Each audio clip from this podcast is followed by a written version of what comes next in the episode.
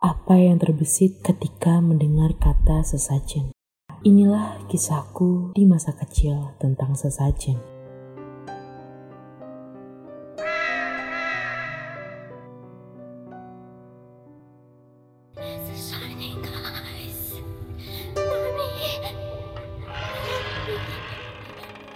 Pada tahun 2008 silam, aku dan keluargaku memutuskan untuk meninggalkan rumah lama kami. Kami terpaksa meninggalkannya dan pindah ke rumah baru karena pada saat itu kotaku sedang dilanda bencana besar.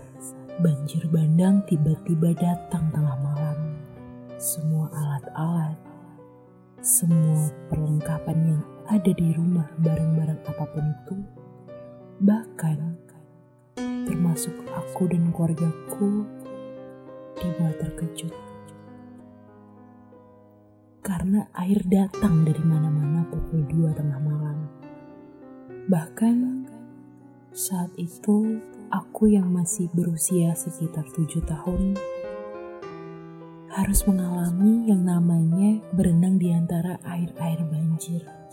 Dan akhirnya sampai saat ini, masih sangat membekas di pikiranku yang mungkin bisa disebut dengan trauma. Akhirnya kami menemukan rumah baru kami.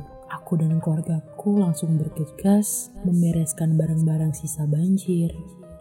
Apa pun yang dapat kami selamatkan, kami bawa ke rumah baru. Dan singkat cerita, ketika kami sudah sampai, di rumah baru kami, aku merasakan ada hawa yang berbeda. Oh iya, sebelumnya perkenalkan. Namaku Rani. Aku adalah salah satu mahasiswa yang kebetulan berkuliah di salah satu universitas ternama di kota Surabaya. Dan saat aku tiba di rumah baruku, aku mendengar suara tangisan bayi. Pikirku paling anak tetangga ya. Pikirku pada saat itu, karena memang untuk anak seusia tujuh tahun, sungguh sangat mustahil untuk berpikir yang aneh-aneh. malam pertama ataupun hari pertama ketika kami tidur di rumah baru kami, aku sempat mencium bau wangi-wangian seperti wangi bunga kembang yang biasa ada ketika orang-orang sedang mengantarkan sebuah mayat di pemakaman. Ya, kurang lebih seperti itu baunya. Tapi pada saat itu aku berusaha cuek. Karena paling ya hanya halusinasiku mungkin. Hari demi hari, waktu demi waktu, aku dan keluargaku mulai merasa nyaman tinggal di rumah ini. Rumah yang sampai sekarang masih kita tempati. Namun, ada beberapa hal ataupun beberapa kejadian yang sangat tidak bisa dinalar. Karena setiap menjelang azan maghrib, kami sekeluarga mendengar dengan jelas bahwa di samping rumah kami terdengar suara bayi yang sedang menangis. Ya kalau kata ibuku sih, ini mirip dengan suara bayi yang memang sudah lama tidak men tidak meminum ya, tidak meminum susu ataupun lebih tepatnya mungkin seperti bayi yang sedang kehausan. Ya, suaranya mirip sekali. teriak-teriakannya, betapa histerisnya Ya seperti itulah. Kami selalu mendengar suara bayi menangis itu ketika azan sedang berkumandang. Awalnya keluargaku berpikir, hmm, mungkin ini anak tetangga, karena memang kami masih istilahnya orang baru di sini, yang mungkin masih belum kenal dengan beberapa tetangga, yang akhirnya kita menyimpulkan, oh oke, okay. mungkin ini memang anak tetangga yang kebetulan tetangga kami sedang memiliki bayi. Namun, lambat laun, aku dan keluargaku juga seperti merasa risih. Sampai akhirnya, ibuku memutuskan untuk bertanya kepada salah satu tetangga kami. Dan setelah ibuku kembali pulang ke rumah, aku sangat antusias bertanya kepada ibu. Ibu, jadi gimana? Itu adik bayi siapa? Tanya aku pada saat itu. Karena memang aku sangat-sangat berharap bahwa itu memang anak tetangga kami. Entah siapa pun itu. Tapi jawaban ibu sangat mengejutkan.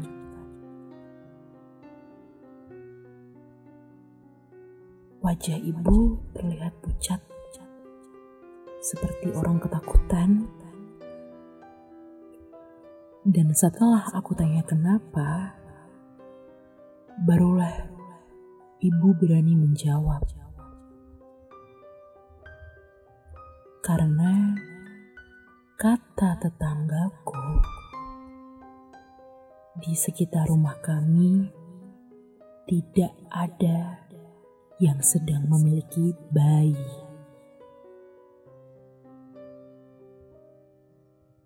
Saat itu aku merasa lemas. Lalu selama ini suara bayi siapa yang kami dengar? Dan kenapa anehnya lagi, kami hanya mendengarnya ketika azan maghrib. Karena selepas azan berkumandang, suara tangisan itu tidak ada lagi.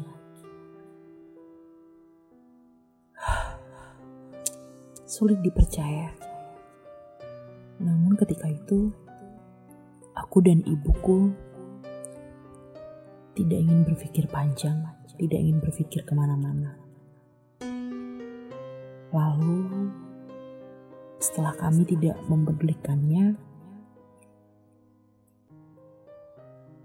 ada satu hal yang aneh yang sering aku lakukan di rumah ini.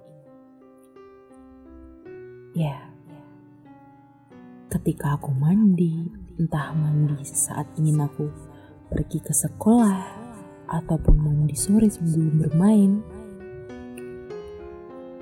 Kata ibu, aku selalu mandi lebih dari satu jam. Ya, sepertinya kurang wajar ya untuk anak seusia tujuh tahun sudah mandi lebih dari satu jam. Kata ibu, ia selalu mendengar aku sedang berbincang-bincang ataupun sedang bercanda dengan seseorang yang ada di dalam kamar mandi. ya, memang benar. Ketika dulu, aku selalu merasakan ada yang menemani aku Ia berwujud anak kecil perempuan, parasnya sangat cantik rambutnya dikepang dua. Namun wajah-wajah pribumi.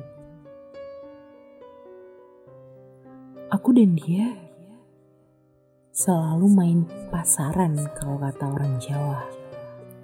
Jadi semacam main masak-masakan Aku bertanya ke dia, Mbak, mau beli apa? Itulah kalimat-kalimat yang selalu ibu dengar di luar kamar mandi ketika aku sedang mandi. Dan hal aneh ini aku lakukan kurang lebih satu hingga dua bulan. Hingga akhirnya ibu sudah tidak tahan dengan hal aneh yang aku lakukan ini. Karena aku merasa itu tidak aneh kala itu. Aku merasa aku sedang bermain dengan anak kecil sebayaku. Dan aku bahkan tidak mikir, aku tidak berpikir bahwa ini bukan manusia. Ibu geram dan akhirnya ibu pergi ke salah satu paranormal.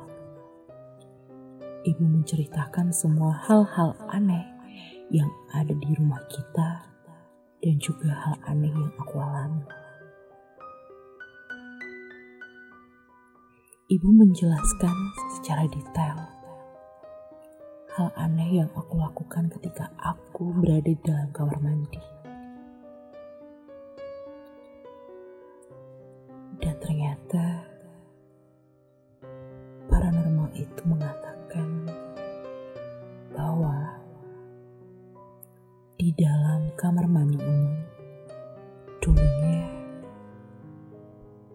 Ada kuburan bayi yang belum sempat dilahirkan. Jadi, kurang lebih mungkin bayi ini berbentuk janin. Mungkin ia meninggal di dalam kandungan dan dikubur di dalam kamar mandiku. Sangat tidak bisa dipercaya. Karena pada saat itu, aku benar-benar sangat amat sangat merasakan bahwa aku sedang bermain dengan anak sebayaku. Aku sangat aku sangat terpukul kala itu. Ibu berusaha menenangkanku namun aku tidak bisa. Karena aku sangat ketakutan jadi, selama ini aku bermain dengan hantu anak kecil. Tanya aku kepada paranormal itu. Dan paranormal itu dengan lantangnya menjawab iya. Dan akhirnya, setelah kejadian itu, ibu memberi sesajen setiap malam Jumat di kamar mandi itu. Dan kami menutup kamar mandi itu tidak pernah memakai kamar mandi itu lagi hingga saat ini. Ya, sekarang aku sudah dewasa, namun aku masih sangat kerap mendengar suara bayi itu.